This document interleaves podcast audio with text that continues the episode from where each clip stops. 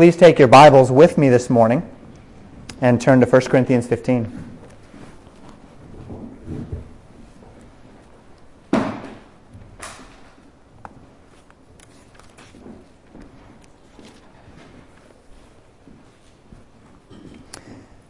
First Corinthians 15 this morning as we continue to walk through 1 Corinthians. You notice we're nearly done. There's only uh, 16 chapters in 1 Corinthians. We've been in this series for some time. It's gotten a little bit longer as it has gone along, as uh, these things typically do. However, um, we're, we're working our way well now through chapter 15, and we should be into 16 and then finish with 1 Corinthians in no time. Uh, we are also nearly finished with our eschatology series in Sunday night. It was a mini series, it wasn't a full series. Um, and that will be finishing next week. And then the week after that, I'll be gone. Uh, we'll have a guest speaker. Uh, that the following week, we will be beginning in the evening, um, walking through First Thessalonians. And in the morning, once we finish First Corinthians, we'll start a series in First Samuel. So I'm very excited about both of those series coming up as the Lord has laid them upon my heart. But we still do have some work to do in 1 Corinthians. 1 Corinthians 15, verses 29 through 34 this morning. The old adage goes, one man's trash is another man's treasure. My wife and I have been doing a great deal of Craigslisting lately. We've had many things that we've needed, improving our home and such. And uh, much of what we've received, we've received for free. Very large, good conditioned windows and doors. Um, exterior doors with glass. I mean, just lovely. Uh, you know, may need a little bit of love, a coat of paint, some latex caulk, something, but great shape. We say, how could people be giving this away? Well, they don't need it. They don't want it. It's cluttering up their house. Their trash is our treasure. My, my father was, a, was and is, uh, not so much uh, as he gets older, but was in particular when I was growing up, a notorious dumpster diver. My wife is one of those too. And um, one of those people where you'd know, he, he'd bring, he'd come home from work and, and there'd be a, a, a beat up bike in the back of his truck, or there'd be a old cabinet with hinge, no hinges and the door was busted in half. But but but it was on the side of the road, and, and hey, they were just throwing that away. You can't throw that away, right? It's still useful. It's still good. So we can we can fix this up. We can make this nice again. One man's trash is another man's treasure. Where one sees worth, another sees garbage. Fact is, as we think about this concept, it's kind of the same way when you think on a human level with life and its meaning, with motivations. Everybody in this life has a different motivation for what they're doing, and it's as varied as the, the stars in the night sky. What makes life worth anything? One man's worth is not another man's worth. My wife and I really enjoy just kind of going up outside, looking up in the middle of the night and watching some stars. Another man has no time for that. There's other things that are far more worth his time than that. Worth. Is there any meaning? Is there any drive? Is there any purpose to life? Some are motivated by money. They set aside everything, anything, to attain unto that comfort and security of physical wealth. Some are motivated by their appearance. They'll put hundreds, thousands of dollars into looking a certain way, clothing and, and, and um, hair and makeup and such, or, or they will um, devote themselves to eating nothing fun so that they can maintain a certain uh, figure, a certain um, a physical posture. They will exercise. They will, they will push their body. They will weary their body, uh, all in the name of um, their, their physical physique or, or their health. Some are motivated by identity. I think oftentimes of um, men that have, have played a sport such as football or something for years, or even men who had been in the military for several years. And you think of a man who'd been in the military for several years, and I've talked to several where it's been this way. In the military, they were somebody.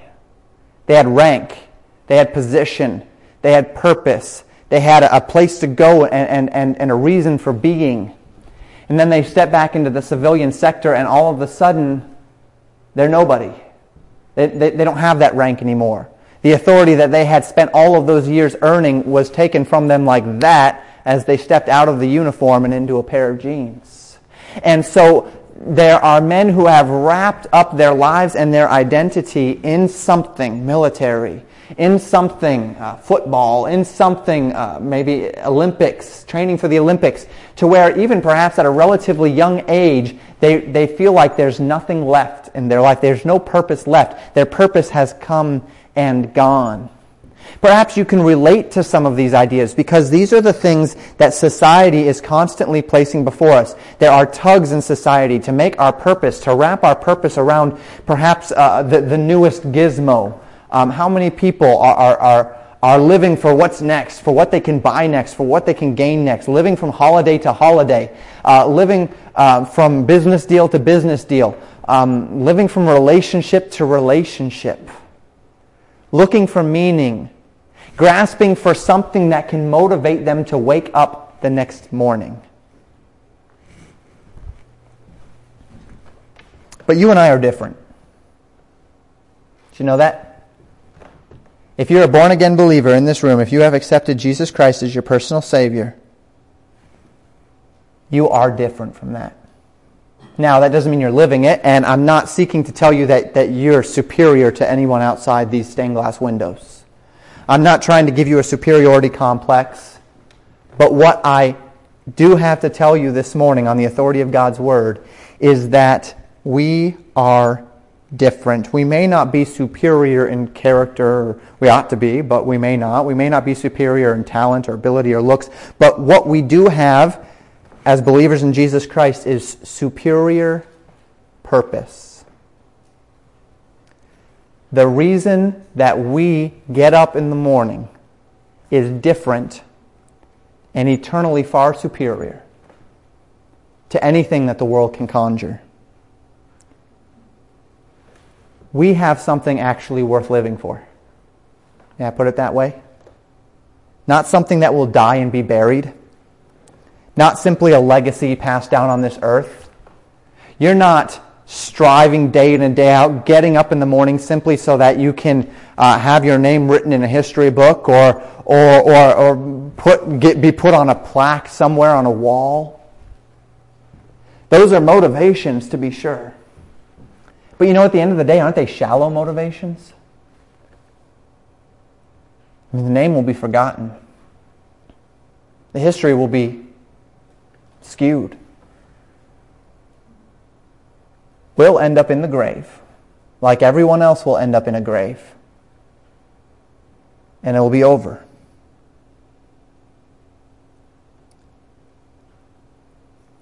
But the believer who has pleased God is doing something that will echo into eternity. It won't end at the grave. It won't end with man's recognition. It won't end with applause on this earth. None of that may ever come on this earth. But what will happen is in eternity, there will be rewards cast down at the feet of our Savior Jesus Christ. Do you want that life? Do you want a life that's really worth living? Do you want more than just the day to day that defines the culture in which we live? True meaning, that elusive concept that has dogged men since the very beginning, tormenting them into a lifelong quest for something that will never satisfy their longings or grant them anything more than fleeting pleasure or temporary peace. If you're a believer, you have been given through the resurrection of Jesus Christ an eternal purpose and a perpetual life of meaning. There's not one second of one day where you have to wonder if you have a purpose. What you, there's not one second of one day where you have to wonder what you are on this earth to do. Because if you have been saved by the blood of Jesus Christ, the scriptures have told you your purpose. And it is written clearly for you to see.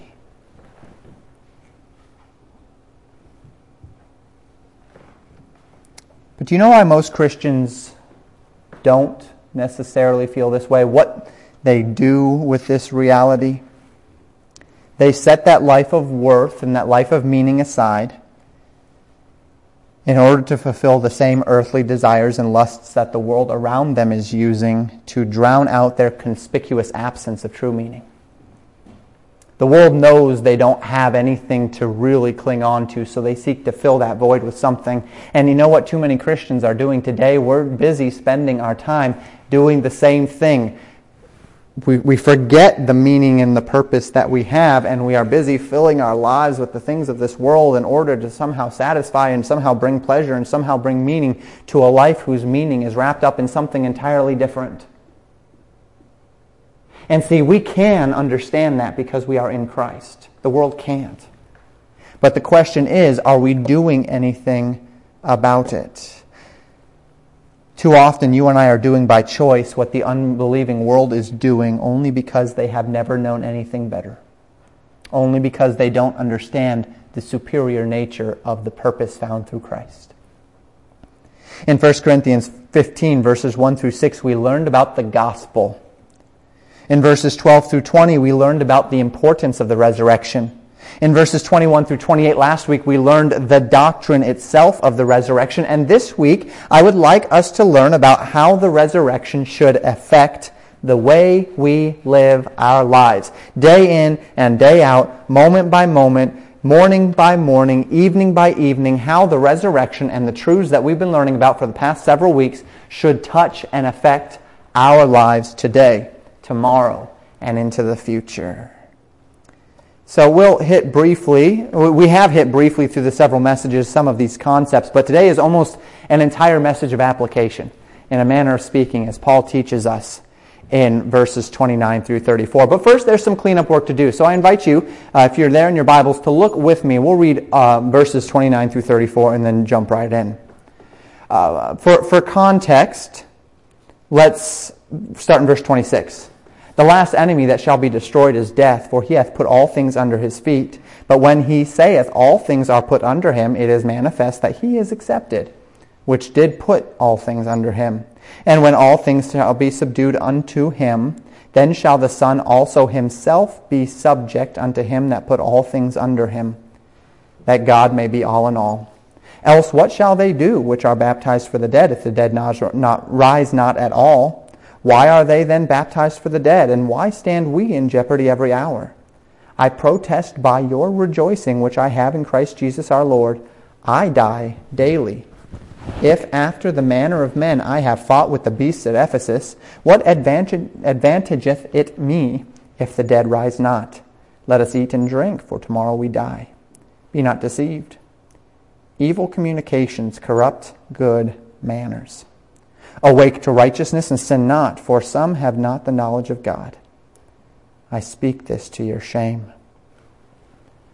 Paul begins in verse 29 with what, may, what, what many expositors call the most controversial statement in the New Testament.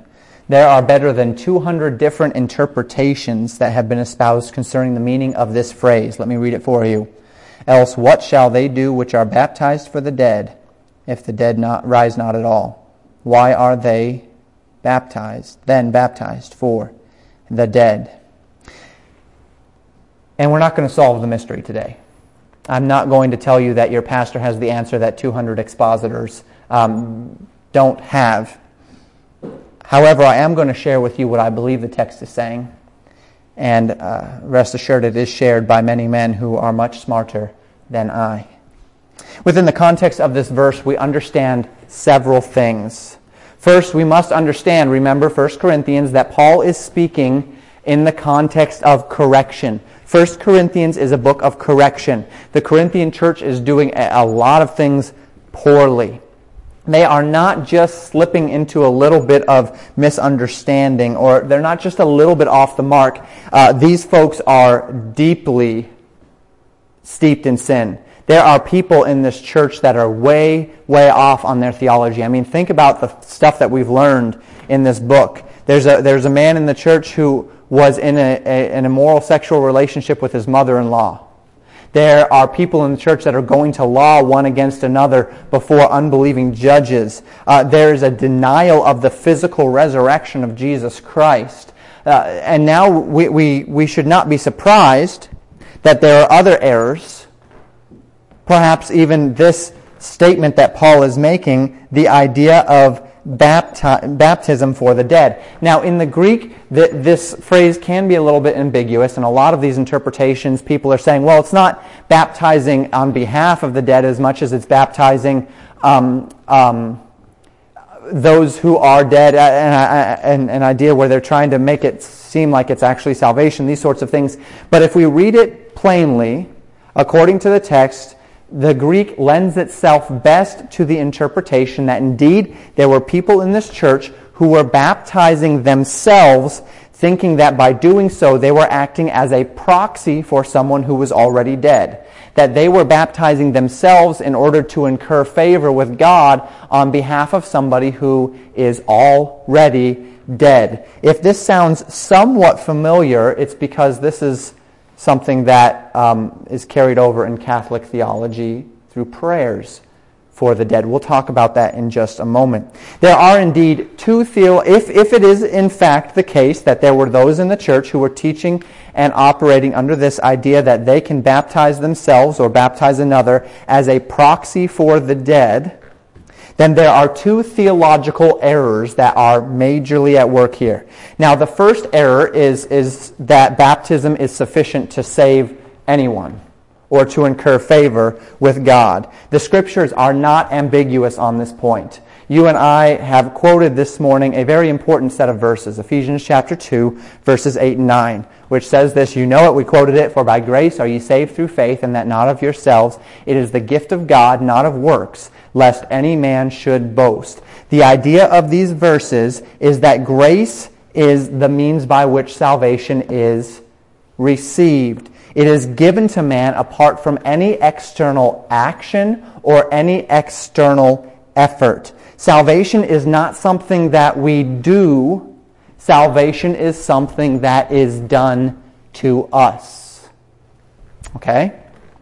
On the contrary, water baptism is a reflection of that which has been done in our hearts. It is a public announcement of something that has already taken place. To this end, it is not baptism itself that is effectual unto any spiritual merit except that merit that comes with obedience to the command of God. For in the scriptures we see the example and we see the command that one would be saved and then they would be baptized according to the command of the Lord as a public profession of their faith. But it is not that baptism is effectual unto any spiritual merit, but rather it is a symbolic uh, um, action reflecting that which has already been accomplished spiritually in your heart. I was um, at a church this past Wednesday night. I had told you several weeks ago that I had met a Russian couple when we were Craigslisting. And the second time we, we met this Russian couple, we got talking to them about church, and they go to a Baptist church in Brooklyn Park.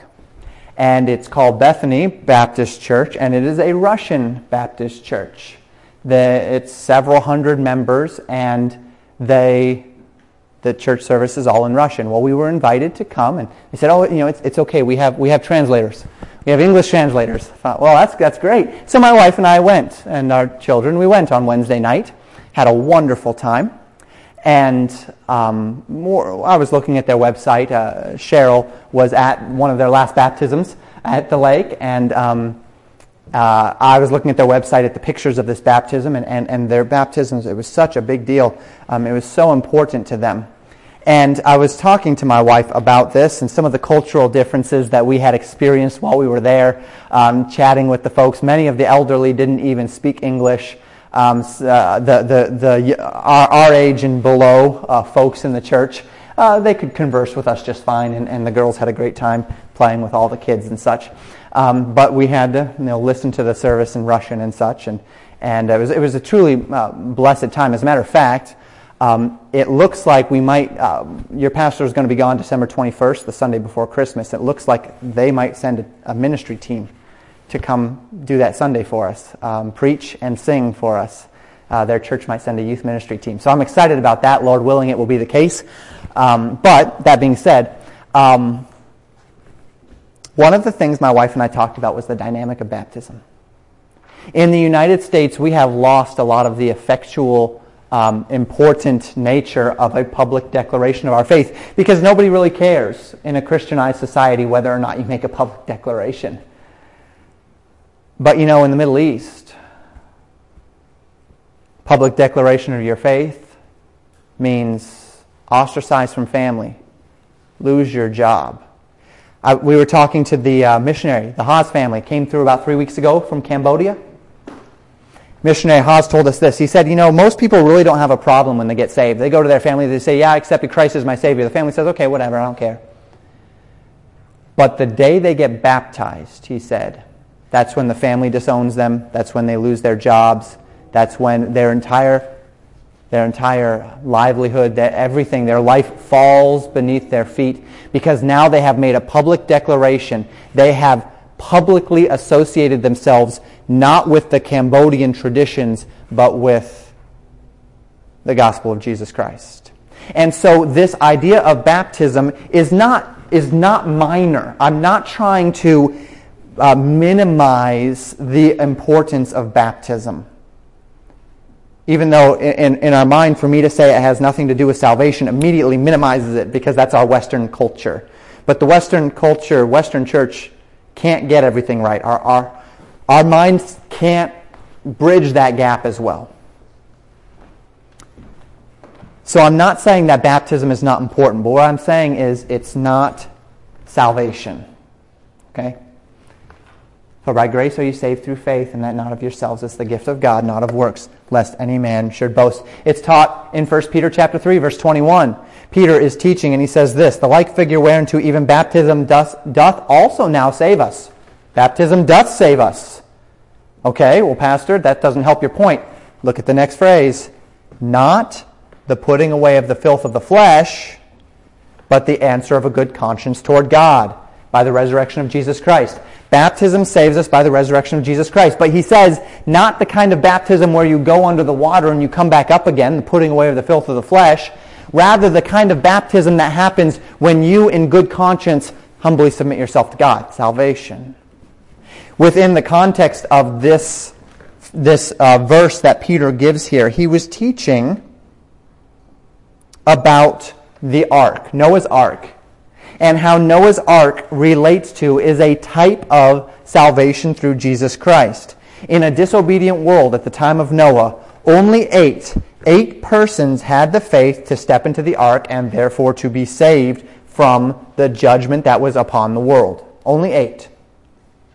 And Peter says that their entrance into the ark reflects the faith that was in each of their hearts. They believed that if they entered the ark, that God would save them. You say, well, maybe they didn't believe. Maybe they just said, well, I either enter the ark or I don't. And if it happens, well, then that's, that's good. And if it doesn't, then it doesn't. Well, no, because the world didn't do that. Right? Noah was a preacher of righteousness for 120 years. There was room enough in that boat for the rest of the world to join, and he was preaching that there was going to be a judgment, and you know what? No one cared. No one listened. Only eight listened. Those eight through an answer of a good conscience toward God, were saved from the flood by the ark.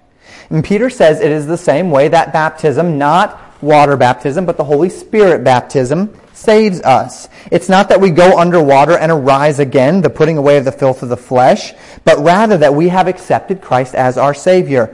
Our faith leads us then to obey the commands of God, one of which is to be baptized. It is not the thing which saves us. We are saved by faith, and Peter specifically mentions, notice, the resurrection. We are saved by his resurrection, an answer of a good conscience toward God. See, water baptism is a picture. It's a picture of death to self. It's a pe- picture of being raised to newness of life. And so Romans chapter 6 verse 4 tells us this. Therefore, we are buried with him by baptism into death, that like as Christ was raised up from the dead by the glory of the Father, even so we also should walk in newness of life. When you accept, when you have the good, the, the answer of a good conscience toward God, the baptism that does save, Paul says in Romans chapter 6 that an inherent aspect of that salvation was a death to self as it relates to your eternity. You transferred your faith concerning your merit before God away from any other object and placed it exclusively on the shoulders of Jesus Christ's finished work.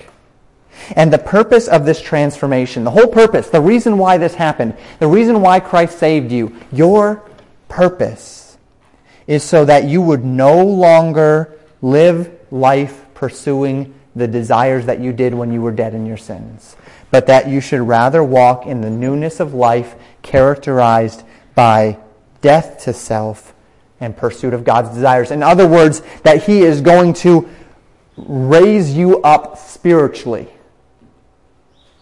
The resurrection of Jesus Christ in anticipation of the day when you will be resurrected physically at the second coming of Jesus Christ. So water baptism pictures and declares this change.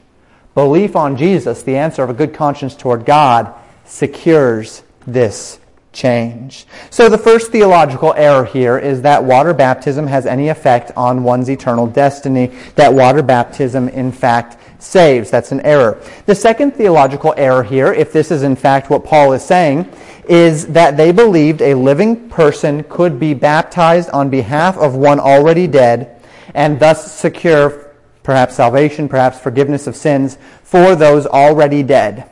There were several um, possible places where this heresy might have come from as far as philosophical roots in, in uh, Greek ideas. We know that a little bit later in history, um, a man uh, in the church called Marcion would espouse these ideas.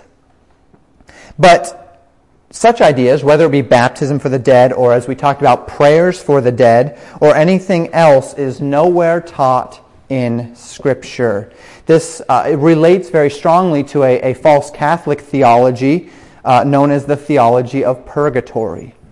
The idea of purgatory is this between death and heaven, a soul must go through a time of fiery purification of their souls in, with the idea or, or in order to become fit to stand before God. So they, they state that if you are in fact chosen toward, to go to heaven. And see, purgatory is not a bad thing. It's a fiery um, persecution, if you will. But, but if, you, if you make it to purgatory, then you're happy because you know that you're in. It's only a matter of time before you get to heaven. Uh, so purgatory is not a bad thing in the Catholic idea.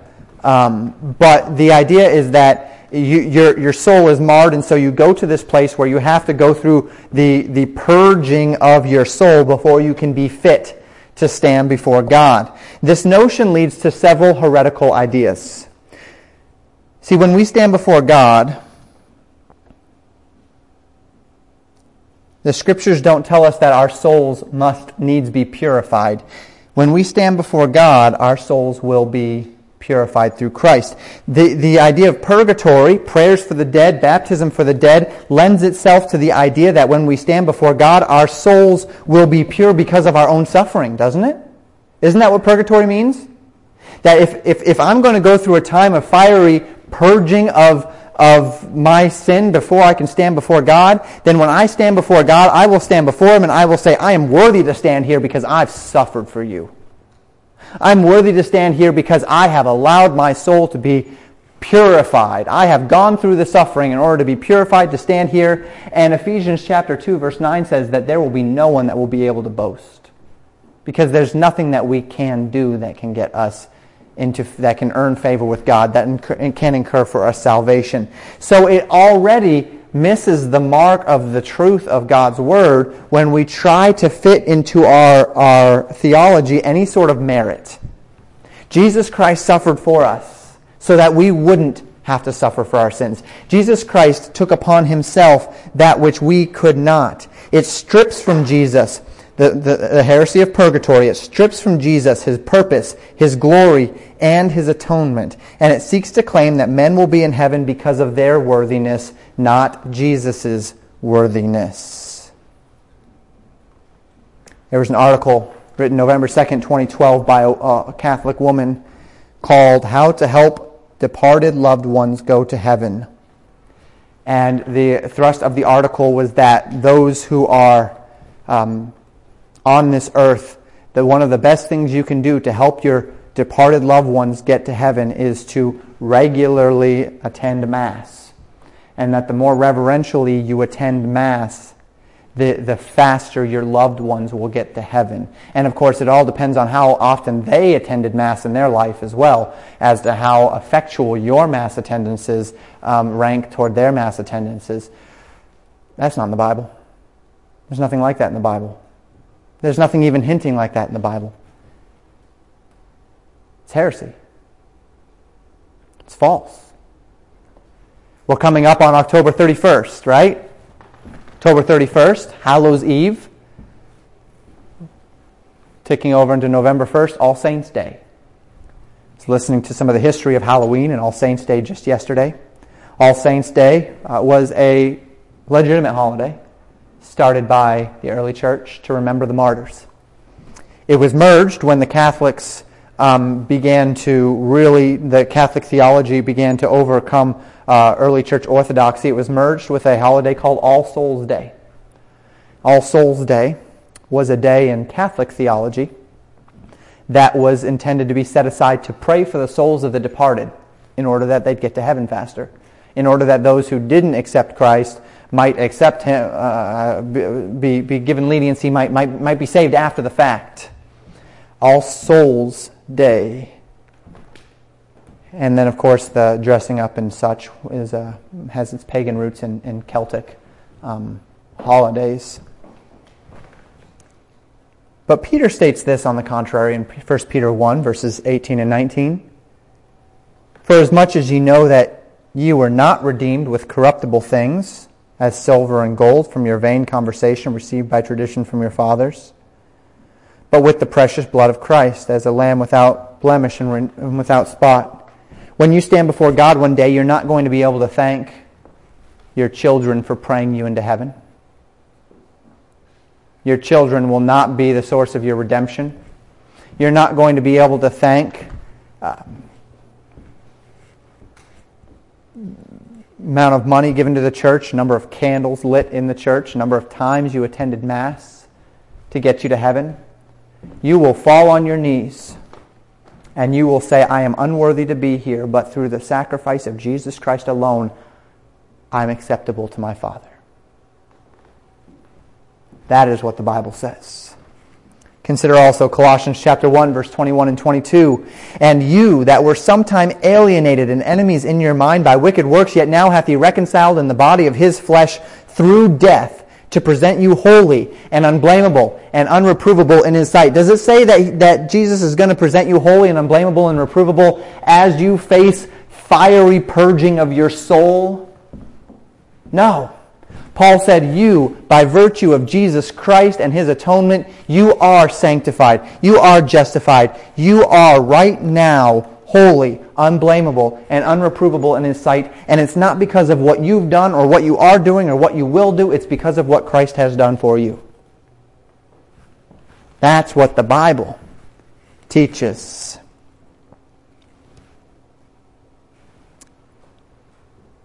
Romans 14, final one before we move on, verses 10 through 12 says this For we shall all stand before the judgment seat of Christ. For it is written, As I live, saith the Lord, every knee shall bow and every tongue shall confess to God. So then every one of us shall give an account of himself to God. When we stand before God one day, we will not stand on the merit or with excuses based upon actions of another. We will stand on the merit of Jesus Christ alone, or we will stand and we will be condemned as guilty for not personally believing on the name of Jesus Christ to be saved. There's no one who will be able to credit himself or a friend or a church for his merit. So we've talked about the error. The question then becomes why did Paul bring it up here? Why did Paul bring this up here? Well, Paul was likely, in a manner of speaking, killing two birds with one stone. Paul, uh, remember the context of his argument that it surrounds those in the church who denied the resurrection. But apparently, this same group of people who denied the resurrection also believed in baptism of the dead. And this is where theology begins to contradict. Can you see the contradiction? There, if there is no resurrection, then what good would it do anyone to be baptized for the dead, even if it were legitimate, right? You're being baptized for the dead, but there's no resurrection, so the dead don't have any destination. They, they don't have any physical resurrection. They don't have any eternal life. They don't have any eternal hope. So how silly is it that these same people that are steeped in the error of baptizing for the dead are the same people that are saying that there's no resurrection? Their theology contradicts itself, as false theology often does. If there is no resurrection, then baptism is of all things most meaningless. Whatever the early church false doctrine was that Paul is combating here, it was deeply contradictory, not only to Scripture, but also to logic. So Paul says, even in your false make believe world of heretical doctrine, the resurrection is necessary in order to fit. And remember, that's his argument. His argument is about the resurrection and its necessity. We hasten on. Verse 30, he says this And why stand we in jeopardy every hour? He asks about himself and the other apostles. If Jesus didn't rise from the dead, remember we're back on that concept, then why are we throwing ourselves under the bus for Christ, in a manner of speaking? Why are we putting our lives on the line?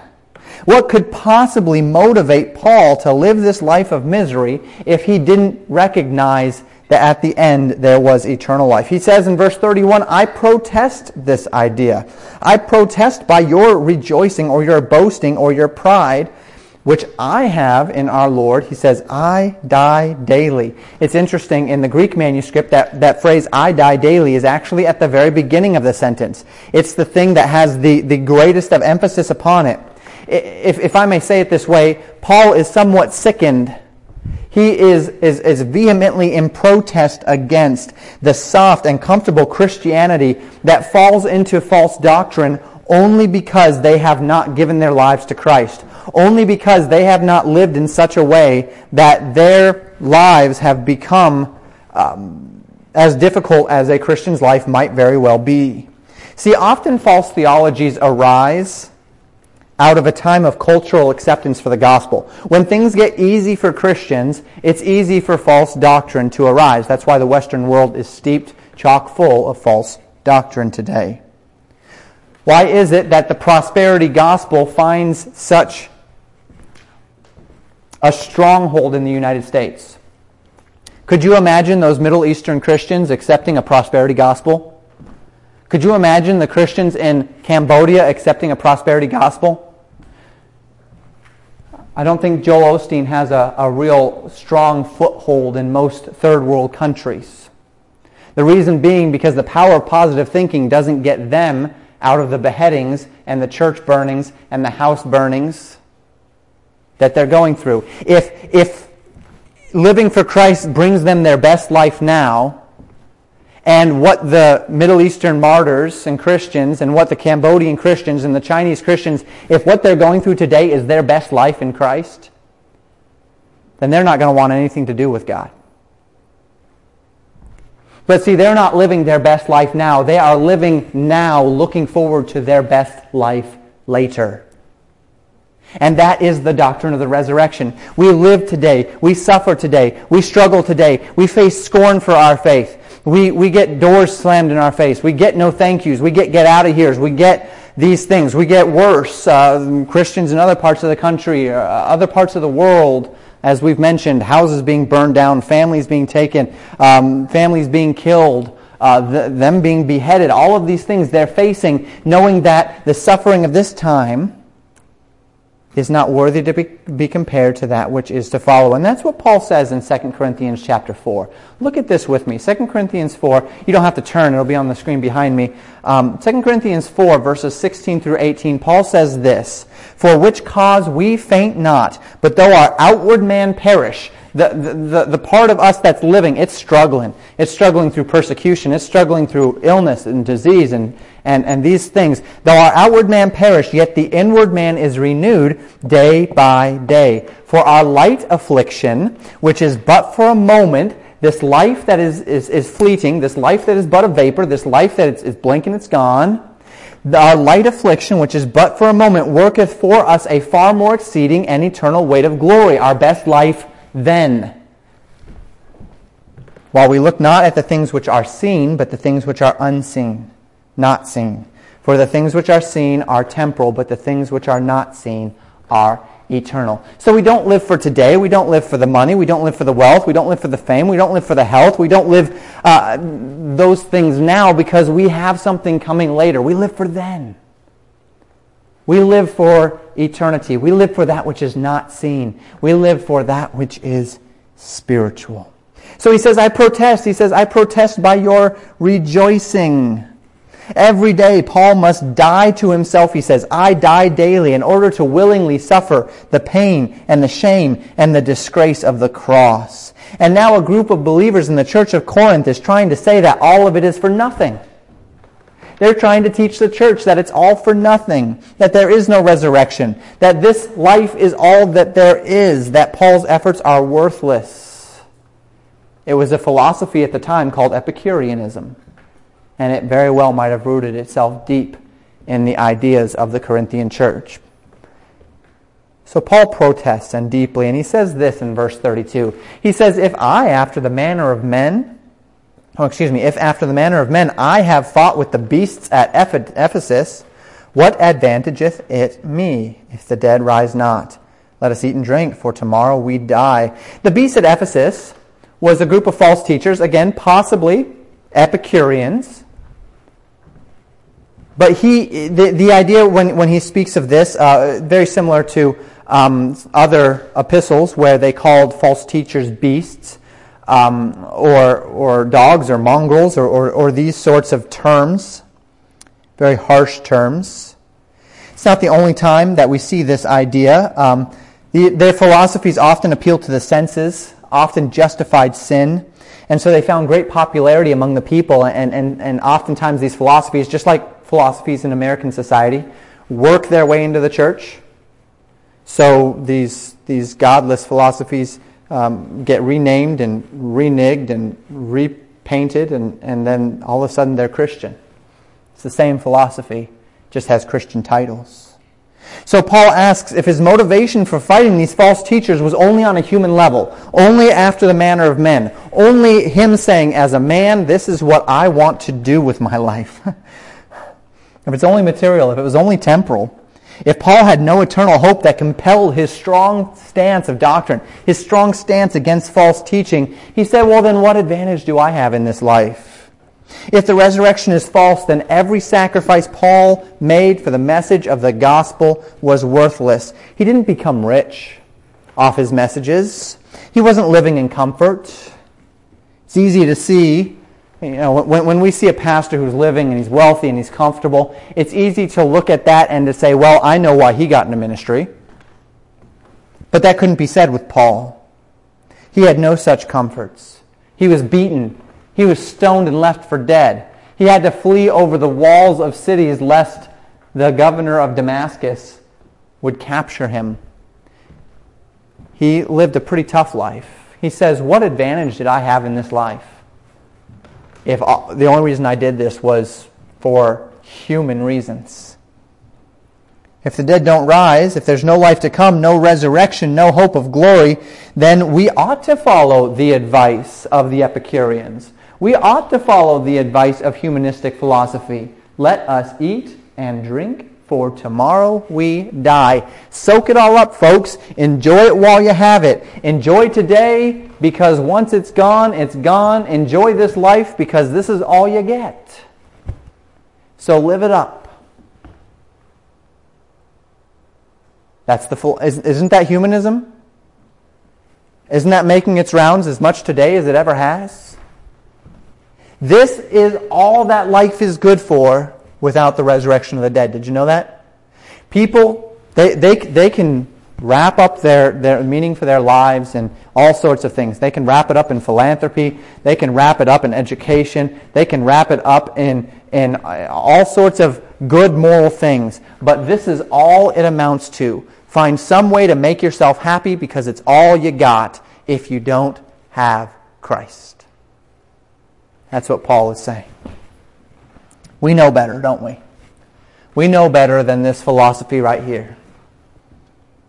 This isn't how it is. We know that every sacrifice we make is compelled by a love for God and a hope for eternal reward. We know that the debt of grace that we owe to Jesus Christ constrains our every breath and compels us unto obedience to God. 2 Corinthians chapter 5 verse 14 and 15 Paul said, "For the love of Christ constraineth us, because we thus judge that if one died for all, then we're all dead, and that he died for all that they which live, that's you and that's me, should not henceforth live unto themselves, but unto him which died for them and rose again. In other words, you don't live for you. Do you know that? You were saved, brought out of the spiritual death that you wallowed in to live for Christ. To live for him who died for you and who rose again. We have awoken from our blind and ignorant dream, one that would try to tell us that this life is about pleasing ourselves, doing what we want, just enjoying the ride. We have awoken from the false notion that this life we live is anything other than a temporary journey on our road to eternity. We have awoken from the lie that deceives the world into thinking that they are not eternally accountable to their Creator for the things that are done in this life. And so Paul says in verse 33, he says this. Be not deceived. Don't be fooled, church. Don't be fooled. And that's the message for us today. Church, don't be fooled. Be not deceived. Evil communications corrupt good manners. I give you several of the Greek translations there in order, of course. Communications, association, corrupt, ruin, um, manners, customs, or usage or habits. If we believe anything other than what the Word of God testifies in regard to our duty to obey, then we are simply, at best, being deceived. And Paul says, don't be deceived. Bad associations, in other words, bad doctrine, bad theology, these people in the church that were teaching that there is no resurrection from the dead, that's bad theology. That's bad doctrine. And he says that bad doctrine, bad communications, bad associations, bad company, it will corrupt your good manners. It will corrupt your customs, your usage, your habits. It'll corrupt the way you live your life. Bad theology corrupts your way of living. Is theology important? You know, a lot of churches say we don't need to teach theology. That's just book stuff. That's for pastors. Uh-uh. Your methodologies, your lifestyle is reflective of your theology. And I believe in, in many ways, um, your eschatology will dictate your theology. If you fail to have good theology, your life will eventually re- reflect this failure through disobedient living before God. If you reject the resurrection, then you will lose your motivation to obey. Did you know that? If you, if you reject the theology of the resurrection, then you will lose your motivation to obey. If you reject your moral responsibility, then you will lose your, your, your motivation to obey and to share the gospel. If you reject the inspiration of scriptures, you will lose your appreciation for the reality that it is your authority. Theology has consequences, and if you place yourself under the teaching of corrupt theology, then it will corrupt your lifestyle. Be not deceived, church. Evil communications corrupt good manners. That's what that verse is saying. The integral message of this verse is that theology and doctrine matter. So let's finish up here. Verse 34. And then we close. Apart from being deceived, Paul says, Awake, awake unto righteousness. Wake up, come out of the sleep. It's time to wake up. It's time to face reality. It's time to understand what is really going on here. We need to come to our senses and understand our place in the world, understand our purpose in this life. Paul says that some in the church, this contingency of people who were fornicating and preaching that there was no resurrection from the dead and baptizing for the dead, uh, these in the church have not the knowledge of God. They don't know God. Now, this doesn't inherently mean that they aren't saved. Paul regularly used the idea of knowing God in the scriptures, not in a salvific sense as much as in a sanctification sense, as in a fellowship with the Lord sense. Uh, Paul desired that he might know God in Philippians chapter 3 and the power of his resurrection and the fellowship of his sufferings. In 1 John chapter 4, we see the inherent idea that that we need to know God and that those that do not love, 1 John 4, 7 and 8, Beloved, let us love one another, for love is of God, and everyone that loveth knoweth God, uh, loveth God and knoweth God. He that loveth not knoweth not God, for God is love. It's not talking about salvation there, it's talking about fellowship with the Lord. The same idea here. If you are off on this doctrine, then you are, it's because you just don't understand God you're not walking with Him. The term there literally means in the Greek to be ignorant concerning God. And this is where we draw our conclusion in our application today.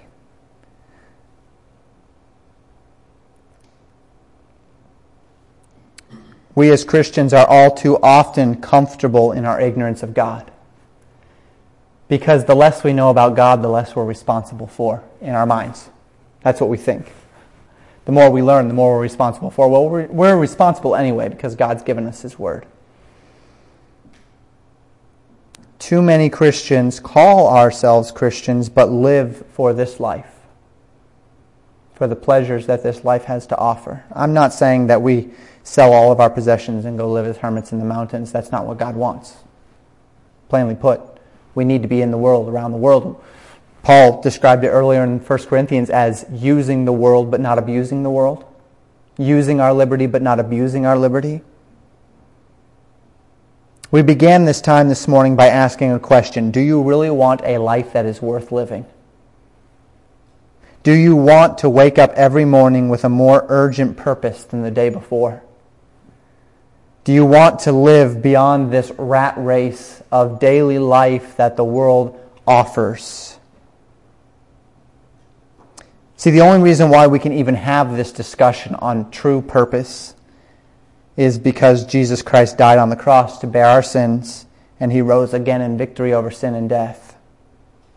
Now, most of us have accepted that reality by faith. If you have not accepted the free gift of salvation by grace through faith, if you've been trusting in other things, if you've been skirting by, if you've just never known, today you have heard, at least in part, the gospel of Jesus Christ that He died for you, that He bore your sin, that He rose again in victory over sin and death and the grave, and that if you will accept Him, you will have eternal life. And I encourage you to make that decision today. But for the majority of us who are believers, the question is this Are you living in ignorance concerning God to your shame? That's what Paul says. He says, I speak this to your shame. It is your shame that you are allowing these false doctrines to pervade in the church. It is your shame that you are not stopping this. It is your shame that you are giving any credence to this. It is your shame that you are allowing it to continue. My question for you is, are you living in ignorance of God to your shame? Have you replaced the deep and eternal purpose of living for God and pleasing the eternal Creator with a shallow, utterly meaningless pur- purpose of uh, pleasure and personal sin and misaligned priorities? Are you living a life of righteousness in accordance with your knowledge of God's Word? Are you doing what you know God wants you to do? Are you doing things that you know you shouldn't do? Saying things you know you shouldn't say? Watching things you know you shouldn't be watching? Pursuing pleasure through money, through amusements, through those things in your lives that are unbecoming a believer in Jesus Christ to your shame? See, we're not here playing church. We're not dressing up on Sunday to try to fool everybody into thinking we're something we're not. We're not here to get our Christian quota for the week.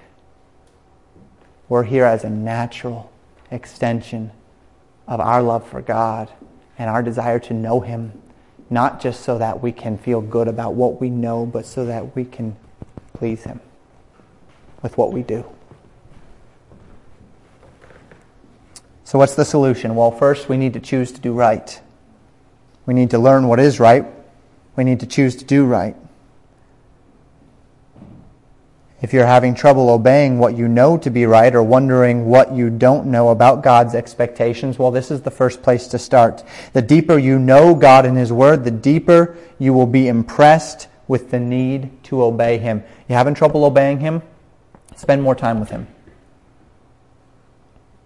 Read His Word more. Study His Word more. Pray with Him more. You will learn to fear the Lord as you spend time with the Lord. You will learn to want, you will want to obey God as you spend more time with Him. So, what does this mean? Well, let me give you some practical questions if you feel as though you need to do better here. How often do you read your Bible? The revealed Word of God to man, do you know it? Are you memorizing Bible verses so that they can be on your mind even when your Bible isn't handy? Do you know your Bible? Do you know your doctrines? Do you know your theology? And don't just learn about the Bible, do you know the Bible? Because the character of God is kind of a nuanced thing. It doesn't just come through direct statements God is love, God is light, God is righteous. They, they're there. But it comes through a natural outworking of particularly the narratives of the Old Testament as we see how God dealt with Abraham, Sodom, Gomorrah, Isaac, Jacob, Israel, as he dealt with David, as he dealt with Solomon, as he dealt with Saul, as he dealt with the prophets. We see how God's character, what does it mean that God is righteous? What does it mean that God is holy? Well, we see it. We see it in Christ, in the narratives of the Gospels. Are you memorizing? Are you reading? Does your family talk about the Bible together? Got a long car ride. What are you going to do? Going to turn on a movie? Well, how about we shut that off for a few minutes? Let's talk about the Bible. Let's grow in grace and in knowledge of our Lord Jesus Christ. Let's talk about some things that we struggle with. Let's, let's learn. Let's grow. Maybe you need to start coming to more services. We meet four times a week. Maybe, maybe Sunday school. Sunday school is a pretty special time. We memorize Scripture together as a church. We hold ourselves accountable every six weeks to that memory time. We have worksheets with age appropriate questions where your family can study the Word together and, and talk about relevant topics. The goal is that you will be able to feed yourself, learn yourself, and grow yourself. In a manner of speaking, my job is to put myself out of business. Sort of. Not really, because the church is always needed, isn't it? The church is here to help you grow in ways that you couldn't otherwise, in fact. To give you an opportunity not just to grow, but also to help others grow. For you to pinpoint somebody who's where you used to be and say, hey, can I help you? Can I, can I, can I lift you up? Can we meet once a week, get a coffee, open our Bibles, and I can show you some things that the Lord's taught me, and maybe you can show me some things that the Lord's taught you, and we can grow. This is the base of operations for us to go into this community and make a difference. So the church is needed. But how are you doing? I know I fall short. This message was a conviction to my heart this week, and I'm altering some of my own schedule and my own determinations to make sure I spend more time with my Lord. Perhaps you need to do the same. Let's uh, close in a word of prayer.